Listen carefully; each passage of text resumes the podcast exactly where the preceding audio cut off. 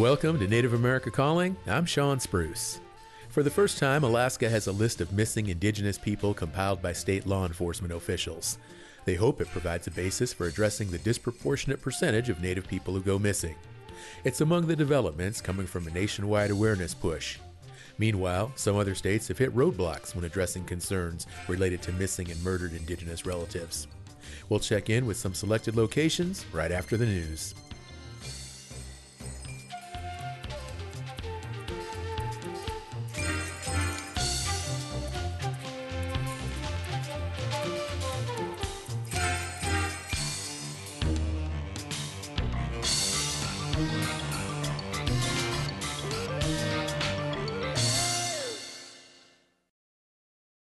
This is National Native News. I'm Jill Freitas from KNBA in Anchorage, Alaska, filling in for Antonia Gonzales.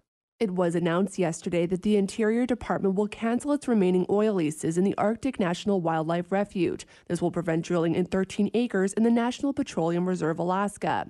The Biden administration declared that the ANWR lease sale, which was held in 2021 during the final days of the Trump's administration, violated federal law. The Interior Department also added protections by putting a stop to offshore drilling in the federal waters of the Beaufort Sea earlier this year, almost a year before the administration approved ConocoPhillips' $8 billion oil development project, Willow, in the reserve. Guatemala's much criticized Attorney General met with the head of the Organization of American States this week about her Justice Department's role in the country's turbulent election process. Meanwhile, indigenous leaders carried out traditional ceremonies to censure the Attorney General and others they accuse of corruption. Maria Martin reports. After her meeting with OAS Secretary General Luis Almagro, Guatemala's Attorney General Consuelo Porras says there's a campaign to discredit her and her Justice Department for investigating valid legal complaints. She rejected the accusation that her investigation of President elect Bernardo Arevalos Semilla Party is an attempt at a legal coup. Parte de un proceso de golpe de Estado, como falsamente se ha señalado. The Justice Department's only defending democracy and the legal order, says Porras.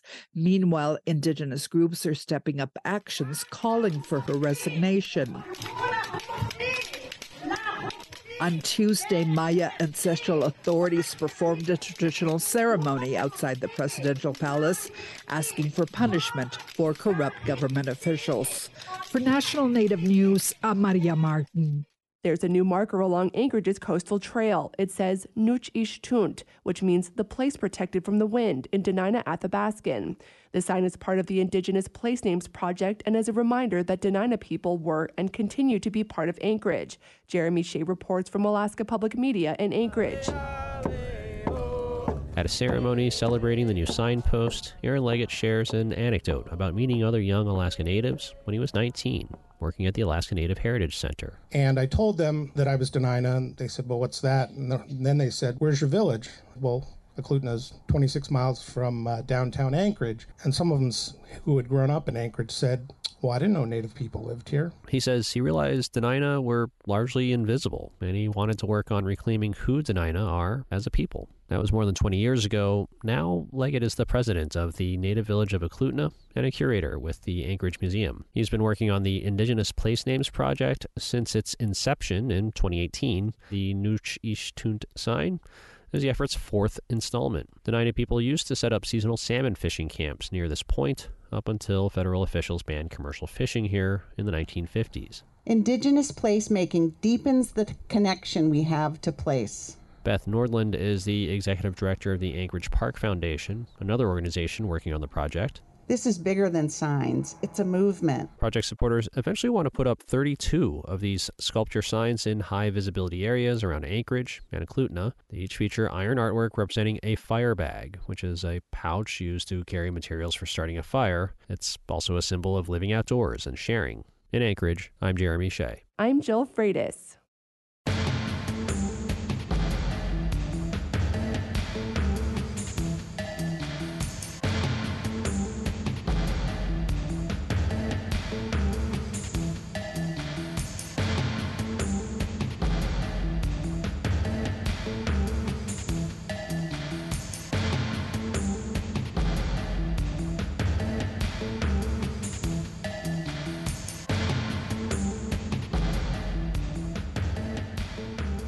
National Native News is produced by Koahnic Broadcast Corporation with funding by the Corporation for Public Broadcasting. Is your tank empty? There's another gas you should be worried about. Carbon monoxide can kill in minutes, but you can stay safe by placing CO alarms in your home. Support by the U.S. Consumer Product Safety Commission. Ready to start, manage, or grow your small business? The U.S. Small Business Administration can help with advice and resources. See what SBA can do for you. Go to sba.gov/start.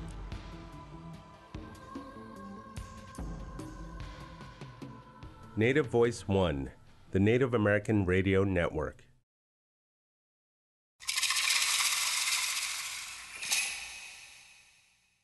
This is Native America Calling. The state of Alaska just released its first ever missing and murdered Indigenous persons report. It includes cases under investigation by state and local law enforcement agencies. There are 280 names in the report going back to 1960. It's the result of the Alaska Governor's People's First initiative launched in late 2021 to increase public safety measures, including a focus on the disproportionate percentage of Alaska Native citizens who go missing or are victims of domestic violence, sexual assault, and human trafficking. Another state MMIP effort in Oklahoma is making progress, but is hampered by a lack of federal funding. The legislature passed Ida's law two years ago. Today on our show, we'll hear from Native advocates about how these programs are progressing and what is being done to address disparities. If you have a comment or a question, join this conversation by calling 1 800 996 2848. Our number again is 1 800 996 2848. Get your calls in early and we'll have plenty of time to get you on the air. Let's go ahead and meet our guest today. First up in Anchorage, Alaska, we're joined by Dr. Charlene Aqpik. She is the Executive Director of Data for Indigenous Justice. She is Inupiaq. You've been a guest on NAC before, Aqpik. Welcome back. Good morning. Thank you. Good morning to you as well. Also joining us from Anchorage, Alaska is Kendra Kloster. She is the co director of law and policy at the Alaska Native Women's Resource Center. She's Tlingit. Hello, Kendra. Great to have you on the show. Good morning. Thanks for having me. And in Oklahoma City, Oklahoma, we have Lorinda Morgan. She is the cousin of Ida Beard and an advocate for missing and murdered Indigenous women. She's a citizen of the Cheyenne Arapaho tribes. Lorinda, you've been a guest before too. Welcome back. Thank you. Aqpik, I'd like to begin with you, and please share your initial thoughts on this MMI report, MMIP report that Alaska officials just released. Yeah, for sure. Thank you so much. So I think when we start to talk about data, one of the first things that I like to share, of course, is the reminder that these are people who are so loved and missed in our communities that these numbers and figures and um, you know all the columns and rows you know just just pause and to take a moment that these are people who are just so loved and it just yeah that they're very much missed. And so humanizing data i think first and foremost is really important so that as we move forward and talk about like the impacts and what does this mean um, that we re- remind ourselves, you know, that these are people who are missing um, in our communities. So that was, you know, the first thing that I like to share about it. And that um, Data for Indigenous Justice um, put out the first report actually two years ago in 2021, and that report is on our website. Um, and so we're it's hopeful to see law enforcement put out their report this year and um, to share these numbers with transparency, um, but also that our communities and families have been tracking their loved ones um, for a long time now. Well, Aqpik, thank you for reminding us uh, for sure that people are more than numbers. Really important to stress that. And as I understand it, most of the information in the report it comes from existing records and data sets but it does include new information, specifically the circumstances around each unresolved disappearance, which is pretty significant. Uh, how happy are you, or how positive do you feel with regard to that additional information that's being shared, and how helpful is that going forward with with hopefully solving some of these cases dating back all the way to 1960? Geez, that's a long time ago. Yeah, so the digitization of the data for uh, law enforcement was pretty recent. So that's why you'll also see some of the the dates dating back quite a bit further than previous ones that they had released. Um, so that was something again that we had advocated for, as well as some of those columns that you mentioned. So the circumstances of um, the case is on the far right there if you're looking at the report, and that was something also that DIJ had advocated for because there was such a, a large difference between someone who might go missing while hunting versus someone who might go um, missing and we uh, suspect they're abducted, right? And so those things previously for law enforcement were all in one category. And we saw that, of course, as hugely problematic in efforts to try to get traction on cases and, you know, work towards justice um, when we didn't have them separated out. And so some of the updates um, based on recommendations we've been making for years, I think um, hopefully help law enforcement better handle cases and have a grasp on what's happening um, in the state of Alaska. Well, one piece of information that I found most intriguing the report states that the vast majority of MMIP cases there in Alaska, more than 75%, in fact, are due to environmental factors such as a plane crash or wilderness accidents, and then less than 7% are categorized as suspicious. Do you feel those numbers are accurate, Aqpik? Well, I think one of the other um, overlaying factor, like the intersectionality of the data that we see, that should be shocking with those numbers, is that maybe there's a lot of environmental cases. And we're also seeing this disproportionately happen to Alaska Native and American Indian people and that we see and experience um, across all communities, right? That there are so many missing and murdered Indigenous peoples, um, and that disproportionality is what should stand out. Okay. So, what else could the agency do? What would you like to see uh, in terms of improved statistics or other types of data that uh, could be most helpful going forward? Right. So, you know, years ago, as we started to have these conversations with law enforcement, we were at the point where they were saying, no, you know, that if we acknowledge or pull these numbers and, you know, they show what you're saying, um, and what we came to them with um, real experience from families, um, you know, they said that that would mean that we're treating cases differently um, based off of race and ethnicity. And I, with information that we had been stewarding um, with our families and communities for years, said, well, we're seeing these disproportionate numbers over time.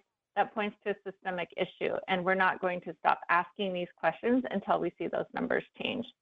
And so, what I hope for with having law enforcement have this information at their fingertips is that it translates into meaningful casework and meaningful headway on a lot of these cases that we see have been happening again, sadly, for over decades of time, disproportionately to Alaska Native and American Indian people.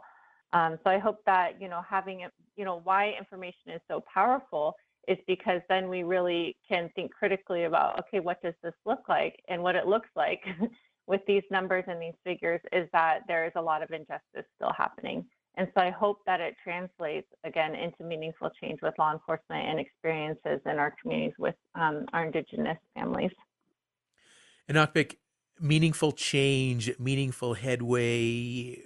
What does that look like to you? I mean, what kind of numbers would you like to see changed, yeah. or what's your well, I, what's your you metric know, for think, progress? I'm sorry. Right. So the vision is none right? The the dream number is zero, right? We should be able to live and thrive in safety, um, period, in our in our communities. And so that's what I, you know, that's my vision. Um, and what does that look like in between is a lot of the things that actually Kendra and our partners at other organizations um, have been working on as well, and other other people in the state. There's a lot of Indigenous people working really hard up here in Alaska um, but some of the things that that would look like are, for example, having the MMIP investigators um, was something that Kendra worked really hard for um, over years, and we finally have a few of those positions filled. We're looking also for um, specific prosecutors and lawyers to take these cases so they don't get backlogged in the state. Um, we're looking for legislation, which again, Kendra can answer a lot more details about. Um, also, ma mandating data entry into the federal database is something I think Alaska could do in the next, um, you know, year. uh, that is a no-cost ask that I think would bridge a lot of the gaps across agencies. So there's a lot more steps that we've been working on um, getting up here in Alaska, and so hopefully, hopefully again with the accurate information and data piece that we can um, bridge it all together. Now, speaking of data, I know your organization, Data for Indigenous Justice, you folks gather similar information on some of these cases. How does it compare with what the state of Alaska is doing? Oh, I'm so glad you asked. so one one of the things I like to share with people is that our database first came from families and communities. This emerged from us literally hearing story and writing it down and tracking for ourselves, right? Having sovereignty over our own story and narrative. And it's based in our truth. And the way that that shows up in data is, for example, if a family has come to me and they lost a loved one, let's say, um, and that column was for law enforcement, you know, they said it was environmental or unknown but that family and that community knows all of the circumstances and strongly feel that that person's death or missing case was suspicious, then that's a case that in my database, we we write that and it reflects the truth of our families, right? That's part of decolonizing data and part of having accurate information is working off of the truth of our life experience. Um, and that's something very different than law enforcement data. And so we have that all, like for lack of a better word, quote, corrected in our data. Um, so we have cases where maybe it was listed as suicide or not suspicious, and those things are all captured in our data system, which is again different than the states. Aqpik, thank you for leading off our discussion. We are going to take uh, a short break here in just a moment, but I encourage callers to give us a, a, call right now. Our phone lines are open and we can get your comments on the air. If you have anything to add to this discussion of missing and murdered Indigenous people, we're talking about Alaska right now, but later in the show, we're going to pivot down and, and talk about issues in Oklahoma. So our phone lines are open 1 800 996 2848 or just call 1 800 99 Native. That'll work just as well.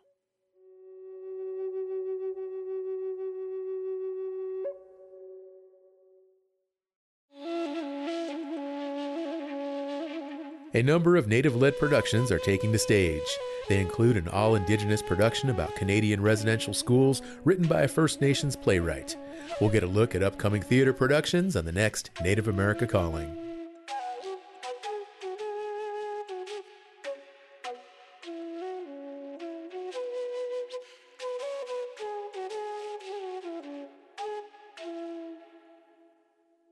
Education sovereignty. It begins with us. That's the theme of the National Indian Education Association's 54th Convention and Trade Show to be held in Albuquerque October 18th through the 21st. You have an important role to play in the ongoing effort to reclaim education sovereignty. The agenda includes an Educator Day, a Student Day, professional learning opportunities, and the NIEA Awards Ceremony. Registration ends October 13th at niea.org. Thank you for listening to Native America Calling. I'm Shawn Spruce. We're continuing our conversation about the MMIP crisis and progress to address it. Has your community or state implemented a new program that shows promise? What challenges does your community have around data gathering or policy? These are just a few of the questions I pose to you as listeners. Please join this conversation by calling 1 800 996 2848 that's also 1 800 99 Native. Let's bring Kendra Kloster into our conversation now. She's co director of law and policy at the Alaska Native Women's Resource Center. And Kendra, listening to Aqpik start us off today in speaking specifically about the data in this new report there in the state of Alaska, how pleased are you so far with the progress made by the state of Alaska in addressing the, the MMIP crisis? I would say over the last um, few years, we've definitely been making some progress. but I think that it really comes to show about the Indigenous organization and people who have been advocating for this change. It's been, as we know from the data, it's been decades that this has been an issue in our communities all across the state, the country, and the nation. And it's all of these voices that have really pushed our policymakers to pay attention. And so I, I, really give a lot of credit to all of our Indigenous organizations and people for uplifting this issue and not letting it go and saying that we need to ensure that um, safety protocols are happening in our communities and this is being addressed by DIJ releasing its own report and other reports that um, came out. That's what helped start our conversations and to get people to move and to understand how big of a crisis that we are in right now. So in the last couple years, um, as our organizations have come together in partnership to ask for these changes, we have started to see that. Um, we've seen that in the last um, couple years, as Aqpik mentioned, we now have four MMIP investigators at the Department of Public Safety, and that's the first time that this has happened. And even the DPS commissioner had told us, you know, after they hired one, that they did not understand how big of a crisis this was and said, wow, one person is not enough. So we had worked with the legislature and advocated for additional funding. So now we have four positions. In addition to that is this last year in the budget, we got an MMIP attorney that will be at the Attorney General's office. Because um, what's happening is we get backlogs of cases. We want to ensure that when investigations are happening, that we have a specific attorney to work on that and to move prosecutions forward. So there are some things happening, um, which I am grateful for that we've been able to make some process, make some progress, and have these partnerships with the state. But there is still a lot more to do. And legislatively, Kendra, what's on the horizon? Right now, we've been working with Senator Olson and other legislators um, to bring forward MMIP legislation. Um, a number of our organizations have been presenting to the legislature over the last few years, just educating on what's happening across the state and the MMIP cases um, that are going on and offering our recommendations and sharing the stories, you know, with permission from families that have come to us. And what we're discovering is some of the loopholes, and that's where some of our, our ideas and advocacies are coming from, is directly from our communities sharing that with our policymakers to say this is the change that we need to have happen. And that's also where data is really important because a lot of times when you're pushing policy, they want to see the issue. They want to know, okay, what does the data say? So that's something that policymakers often ask for. So this year, um, this last year in the legislature, we do have a bill, um, Senate Bill 151 that Senator Olson put in, and this is in the state legislature. And what and what that bill does is it creates a an MMIP review commission. So this commission will be specifically looking at the number of cases and trying to identify what's happening here in the state. And so that will take an in-depth look um, should this bill pass. And then we'll be able to make recommendations on increased things that we can do to increase the safety and look at why this is happening here in Alaska. And it will also um, codify those MMIP positions as investigators into state statute because right now it's done through the budget process. And we want to ensure that our investigators will stay on, you know, through any administration changes, you know, as best as possible. So it's important to be putting that into statute. Um, we have other um, ideas and recommendations that we are continue to work on with legislators and with our, you know, commissioners and folks and bringing things forward. So hopefully we will see other things happening as well. And Kendra, in your meetings and conversations with lawmakers, what do you say to them when they ask you questions like, well, we want to see more information. We need more information. We need more details in terms of, of what's happening to these relatives. Talk to your constituents. That's often what I say. We hear from families all the time that they need to be open to be hearing stories, and we know the stories, as Aqpik says, our communities have come to us, they've talked to us. We know that this is happening. There are reports that are coming out now, um, so we do, you know, provide that information. But we know that this MMIP crisis has been happening for a long time because our communities know it and we know what's happening there. And so it's really listening to the people, listening to our stories, and listening really intently to see what's happening. Like I say, where are those loopholes? What's failing in our state? You know, a lot of times there might be something that happens within the case uh, procedure that needs to be changed. And that's where our policymakers can help make a difference.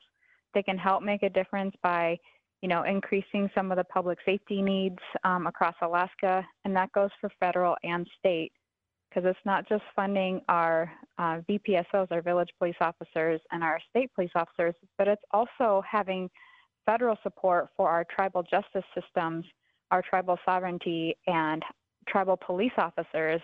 There's multiple different ways. There's not one way to provide public safety in the state. So it's both a federal and a state um, support system that I, that needs to happen here.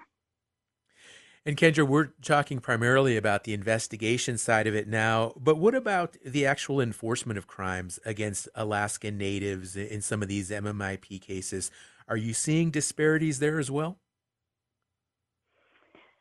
Definitely, when I'm talking with families and hearing stories, um, I I sit on the uh, statewide MMIP commission, um, which happened for about a year now, and it's being transferred over to the Department of Public Safety, where we're working to keep that commission going. But we do have families that come and testify and talk to us about what happened during the investigation process. And, you know, some of the stories that we might hear from law enforcement are going to be different from our families. And that really needs to be um, rectified to say, okay, this is what's happening, this is their experience. How can we change that through the investigation process?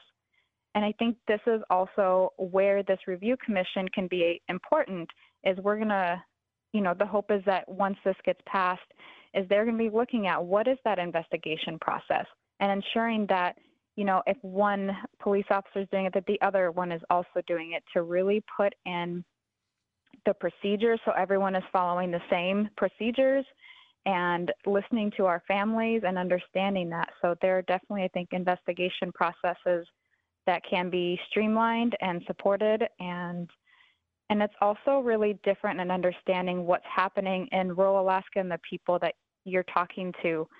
Um, for example, cultural training is something that we have been advocating for um, for a long time because we have people that are in law enforcement that are coming from the lower 48 that are just not understanding what Alaska is really like, what Indigenous people are like, and so the communication between them um, is going to be vastly different. And I've heard that directly from um, law enforcement, where someone that has been on the force for 20 years versus someone new, and they might be talking to um, someone out in rural Alaska, and they understand like just even even sometimes like our facial expressions that can really are more talkative in that way. But if you're not familiar with our indigenous cultures, you're not going to pick up on that. And so, cultural training is something that we've been talking about. We think it's very important on how to communicate with people. And in our last conversation with the commissioner, he absolutely agreed. And so, that's something that we're hoping to push for to make it mandatory for every person um, coming up, or every person just in law enforcement to be able to take cultural training to understand, you know, who we are as Indigenous people and making sure that those communications are open and understood. Kendra, that's so important, and thank you for adding that uh, this cultural training and something as nuanced as a facial expression uh, is something that a less seasoned investigator just won't be able to necessarily pick up on, or a law enforcement officer. So, you've really done a, a, good job of explaining that, I think, to, to folks that aren't from Alaska and might not understand some of the challenges there. And I'd, I would like to, to pivot back briefly back to Aqpik. And Aqpik, you know, earlier you talked about the data that uh, you folks there at the Indigenous Justice Center collect and Kendra also stressed just how important that data is coming from specifically from the community. But if I'm not mistaken, you don't share your data with the state. And can I ask why that is?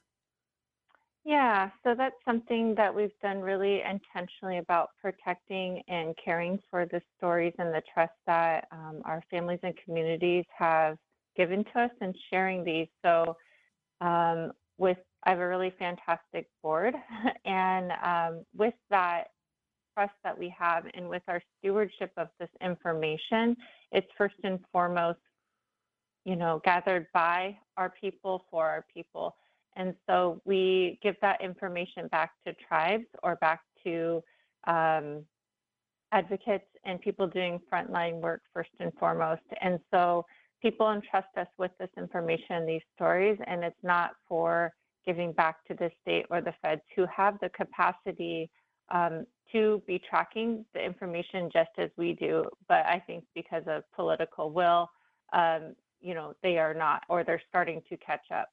Um, and so we just want to make sure that our people know we're taking care of this information and that we honor those stories uh, by caring for it and making sure that it's for the benefit of us. It isn't to go back and to serve the state and the feds who have had the capacity to be tracking this for a really long time um, and are just now starting to do that.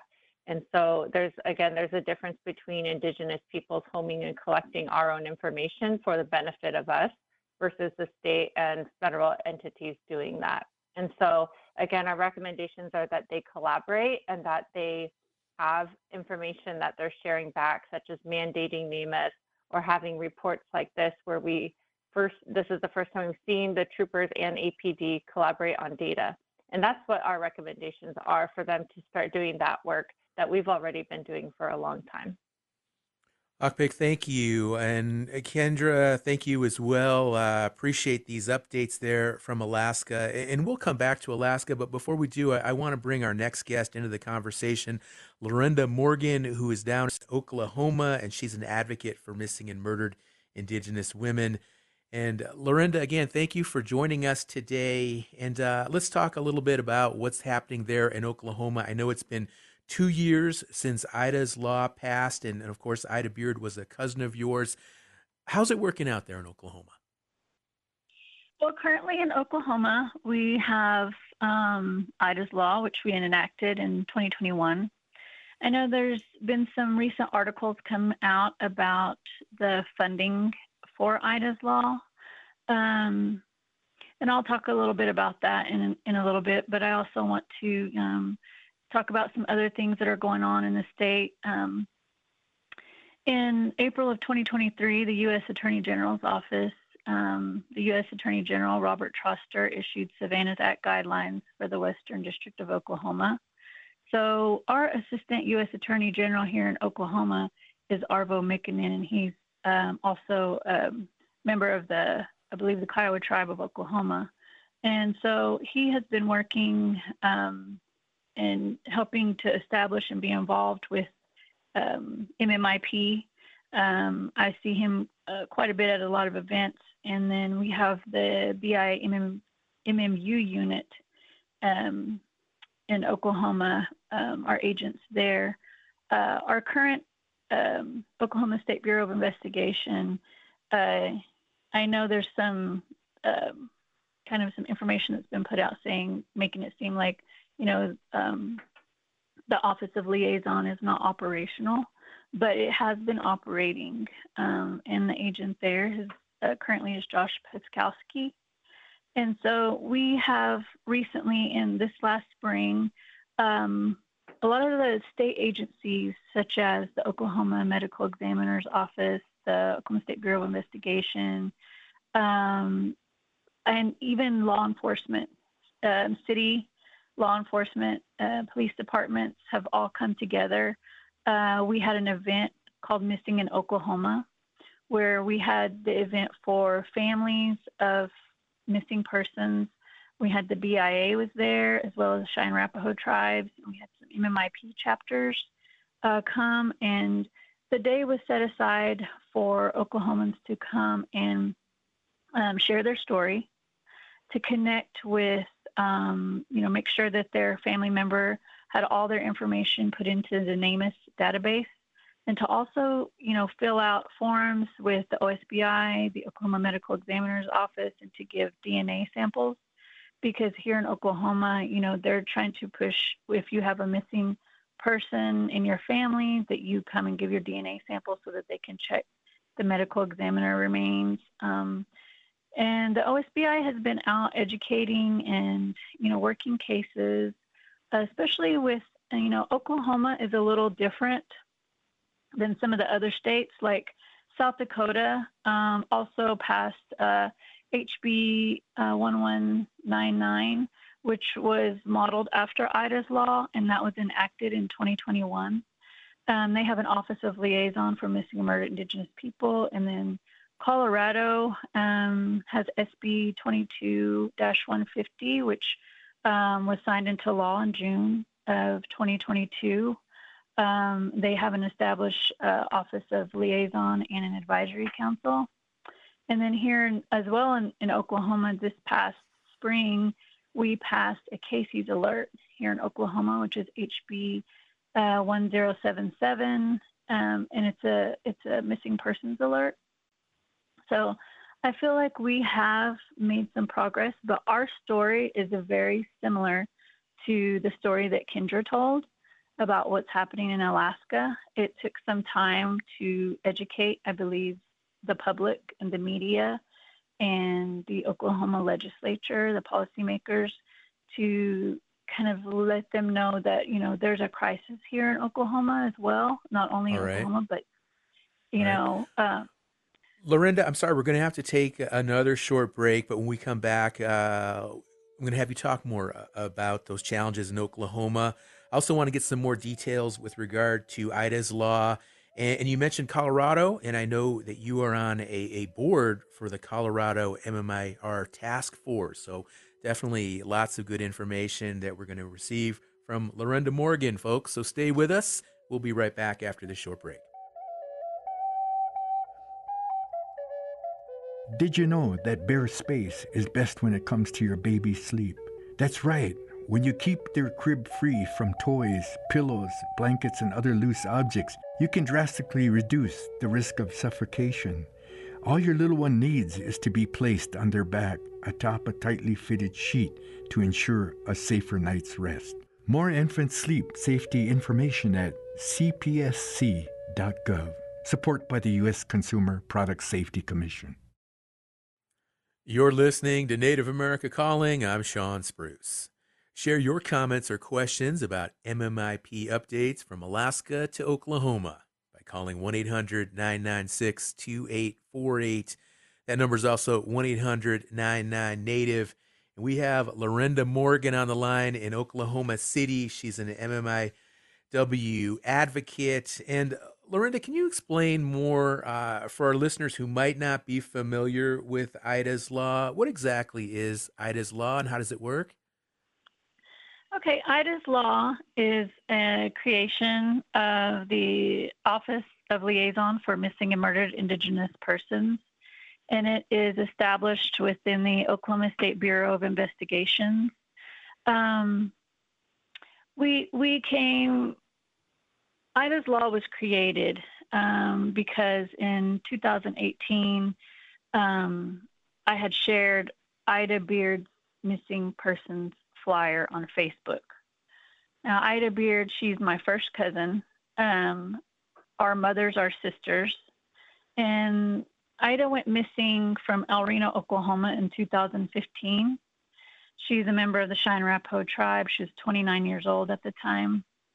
And in sharing um, her missing persons flyer, uh, state representative, Oklahoma State Representative uh, Mickey um, Dollens had reached out to me and asked, you know, about the flyer. He asked what happened. He was interested and he reached out and said, Is there anything I can do? I really want to help. Is there, and you know, I jumped on it. I said, Yes, because we haven't been able to get her story covered in the media.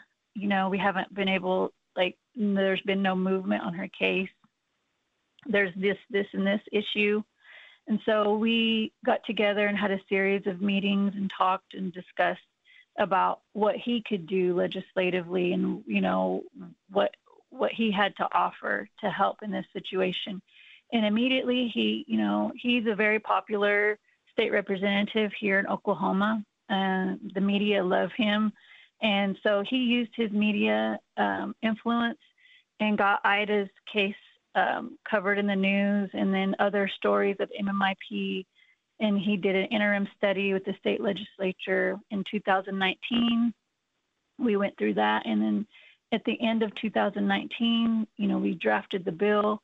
Uh, we he filed the bill, and and we started. It took us a couple years, but you know, the first year um, in 2020, um, of course, you know, we had that's when COVID came, but we spent that legislative session basically educating the Oklahoma legislature about what MMIP was and about, you know, the the the crisis and how it affects, you know, the tribal communities as well as Oklahoma.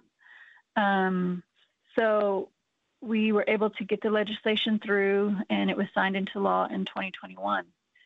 One of the issues that we have with Ida's law is that, you know, originally it was slated to be state funded. At the time, um, during the Trump administration, we had the operated, Operation Lady Justice, and you know, with the uh, funding that was coming down, the federal funding was, you know, the, it was all over the news about you know, these 11 states or whatever, we're going to have funding for to address the MMIP crisis. And so one of the state legislators amended the bill to say it would be federal funded. They didn't understand, I guess at the time there was mis, you know, misunderstanding that that federal fund funding was coming down for the U.S. Attorney General's office, and the state would not be able to utilize that funding. So um, the bill passed, you know, and at the time we didn't know, you know, so um, and so when it when it went into effect in November of 2021, uh, I talked to the uh, directors at the Oklahoma State Bureau of Investigation, and they said that by law they were required to um, fill this position, and and they have appointed somebody to, you know, and they're using their current state budget, which you know, a lot of people, a lot of your listeners don't know, but the Oklahoma State Bureau of Investigation has been underfunded for several years. And um, so, but they are making do. They do have an agent that's working in the position, that has been working in a position. And one of the things I think the challenges to Ida's law here in Oklahoma and is that, you know, there has not been any um, they have not been eligible for like the MMIP federal funds. Now, okay. with any with any state agency, they they're eligible for you know grants, but some of the DOJ MMIP funding that might might be out there is open to tribes and organizations, and maybe not state entities. So, um, what the OSBI um, faces is that you know they they work every case every MMIP case, every case in Oklahoma that they're called to work on. And one of the things that one of the directors had told me, Stephen Carter at the OSBI, he said that, you know, the OSBI, they get no fees or funds out of, you know, working the federal cases like with the FBI. They are required because of the McGirt ruling in Oklahoma to um, work alongside the FBI um, on, on these cases. Now, mm-hmm. they said the tribes and the FBI don't pay the OSBI for their services or assistance, like with using their labs or using their manpower, their agents, um, and they don't receive payments. But the OSBI cannot turn down a case. They have to work all the cases. So they said that you know they make do with their budget. Um, and and you know this past for the last two years, I've been working with um, Cong- Congress, Congress Oklahoma delegation, Congresswoman Stephanie Bice um, sent a letter to President Biden in March um, of 2022, and it was signed by all the Oklahoma congressional delegates, with the exception of one, which was Congressman Lankford. Um, and they asked Biden for a continuation of MMIP initiatives uh, and additional funding and resources to solve MMIP in Oklahoma. So they are advocating, our Oklahoma delegates are advocating to you know get this crisis um, addressed. Okay. So, but it all it it all um, takes advocacy work. You know, we have to keep absolutely. them informed. We have to, you know, work alongside them and help them. We just like Kendra said, you know, there's data. We have to get them the data. We have we have to do the legwork as advocates. All right. Lorinda, um, we- we've got a couple of calls here on the line, and, and I just want to stress for our listeners that it might not be clear. Uh, Ida's law uh, calls called for a, a creation of the Office of Liaison for Missing and Murdered Indigenous Persons, uh, and that falls within the Oklahoma State Bureau of Investigation. And as Lorinda explains, uh, there are funding issues there. So let's go ahead and take a caller now. We have Chanupa, who is listening up on in Pine Ridge, South Dakota, uh, listening to KILI. Hello, Chanupa. How you doing today? Hey, I'm doing great. Great for you guys to take this call. Um, the lady that you spoke of, you know, the missing area. Okay, Chanupa, can you talk into the phone a little bit more clearly? We can't quite hear you. Yet. We're having a, a hard time. Okay, hold on. Let me do this one real quick. Real quick, I'm going to do this. Okay, Shawn, can you hear me? Yeah, that's better, Chanupa. Thank you. 19 years ago, Jesse, Jesse Brown Eyes and Clorinda Martin went missing. 19 years ago, going on 20 years now. Clorinda, my niece, has never been found. We're still, you know, looking for her. And they were last seen in Chadron, Nebraska. This is a hamlet right up the road, about 36 miles from Pine. And her husband, her boyfriend was found. He was all beat up, of course, but he's well, he's still troubled by what happened. Gave description to all this to the police and stuff. So after a series of illustrations of looking for her, nothing has came of it. And you know, because of the funding Okay, Chanupa, I'm really sorry, brother, but we're just having a really hard time with the reception today. But uh, I appreciate you calling and, and uh, thoughts and prayers with regard to your missing and murdered Indigenous relatives. And uh, hope you can call in again another day, Chanupa, when we have a little bit better connection with you. Uh, I'm going to go to our next caller. We have uh, in Oklahoma. State Representative Amanda Swope, who represents District 71. Hello, Amanda. How are you doing today? I'm good, thank you. How is everybody else doing? We're doing really well. Uh, tough conversation, though. Really tough listening to, to some of this data and also the personal stories as well. Um, tell us more, uh, Amanda, about your role uh, in combating the, the MMIP crisis there in Oklahoma. Um, well, you know, I've had the pleasure of working with my tribe for uh, a number of years, and and I get the the benefit also of being an ally for them um, in our state house here in Oklahoma. I mainly in my uh, work actually work on the juvenile justice side, uh, but I think that that does get kind of into a really um, large portion of, of why MMIP is something that still exists. I think that there's still a lot of uh, tendency to to look at Native children or other children of color um, as kind of these just delinquent runaways, as opposed to taking their cases um, serious as an actual missing persons case and and treating it with that um, you know that level of importance. Um, and so, getting to see things like uh, Ida's law be enacted and put into practice uh, I think has been a really big benefit to, to the work that needs to be done. Um, having the, the advocacy piece for victims and families, um, I think, Okay. is incredibly helpful. Um, and, and also Representative giving- Swope, I'm sorry, but these these funding challenges that that Lorinda Morgan shared earlier with regard to to to not having the funds in place to adequately um, implement Ida's law, any progress there going forward with regard to getting that funding shored up? I haven't heard of anybody taking that kind of initiative. Um, I would be happy to, as we go into next session, to kind of look and see what can be done as far as having the state commit more money to that. I know that there is a lot of federal action that's taken place to, to fund it and to provide more funding to that initiative. Um, but I would like to see, even just as a, an element of diplomacy in this conversation that's taken place between the state of Oklahoma and tribes um, following McGirt and things like that, uh, to see them kind of be more committed to addressing in an IP as well. And, and the Oklahoma State Legislature, and of course, Governor Stitt there, Governor of Oklahoma. I mean, how much support overall do you think there is for MMIP issues in, in Oklahoma right now?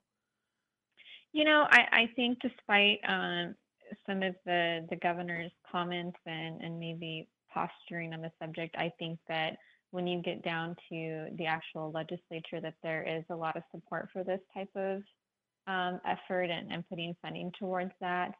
Um, I'm a member of the Native Caucus um, on the House side, and um, I would say that it's probably one of our largest caucuses um, that meets and that tries to determine kind of a, a common thread of priorities. Um, and, and, I think that nobody wants to see the children of Oklahoma go go missing or be harmed. And um, I think that any any kind of work that can be done to help alleviate that in some way is always going to be highly supported.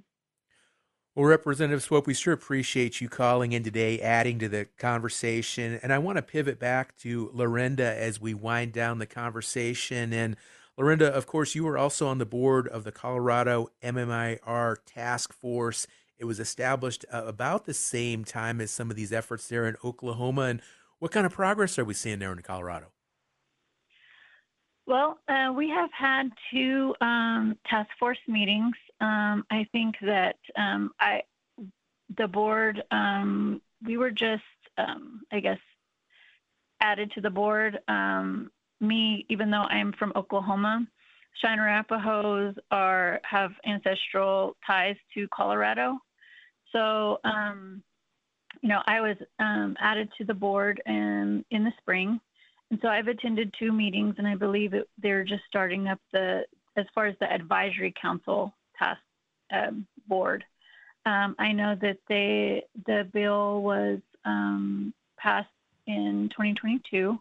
So I think that um, one of the things that we are doing is strategically seeing how we can improve things in Colorado, like you know, get information out, like some of the things that the the um, OMMIR does is it helps connect families with resources. It provides information to families on how to report missing and murdered loved ones. And that's really important because some of the things that we have found um, is that a lot, a lot, of times, because of the distrust of um, law enforcement, sometimes family members, and even you know from 50 years ago, still have not had an official missing persons report done. So just you know, showing them, like giving the information out and, and having a, a um, liaison office to, to kind of walk walk uh, tribal members through how to report a missing persons and who, who to appropriately report to um, is, is vital. And then the, the task force works to increase awareness regarding missing and murdered people. And it's, you know, we're there to develop and enhance partnerships with the tribal law enforcement and, and communities and and then collaborate with the state and local partners to develop trainings. Um, the uh, director of that office of liaison is Aaron Julian. So if anyone has questions, you know, that's out of the Colorado Department of Public Safety. Um, and I think Colorado is doing what a lot of us are trying to do is just like get the information out to, you know, the tribal communities on how to connect and how to get assistance for their families. All right. All right.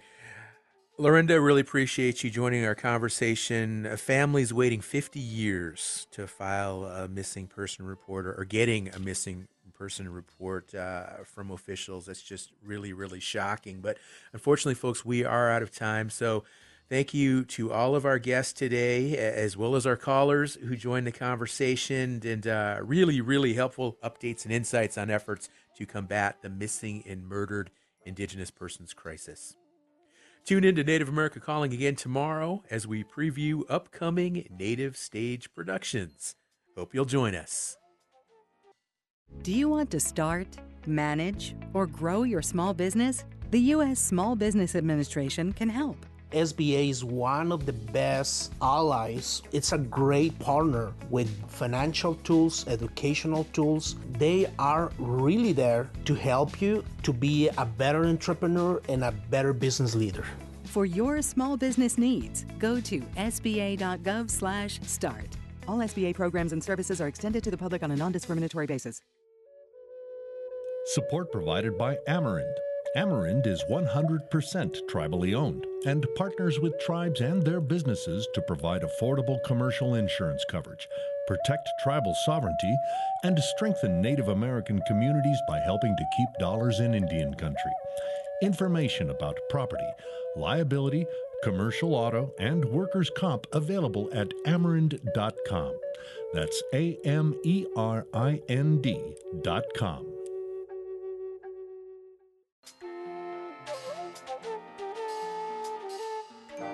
Native America Calling is produced in the Annenberg National Native Voice Studios in Albuquerque, New Mexico by Koahnic Broadcast Corporation, a native nonprofit media organization. Funding is provided by the Corporation for Public Broadcasting with support from the Public Radio Satellite Service. Music is by Brent Michael Davids. Native Voice One, the Native American Radio Network.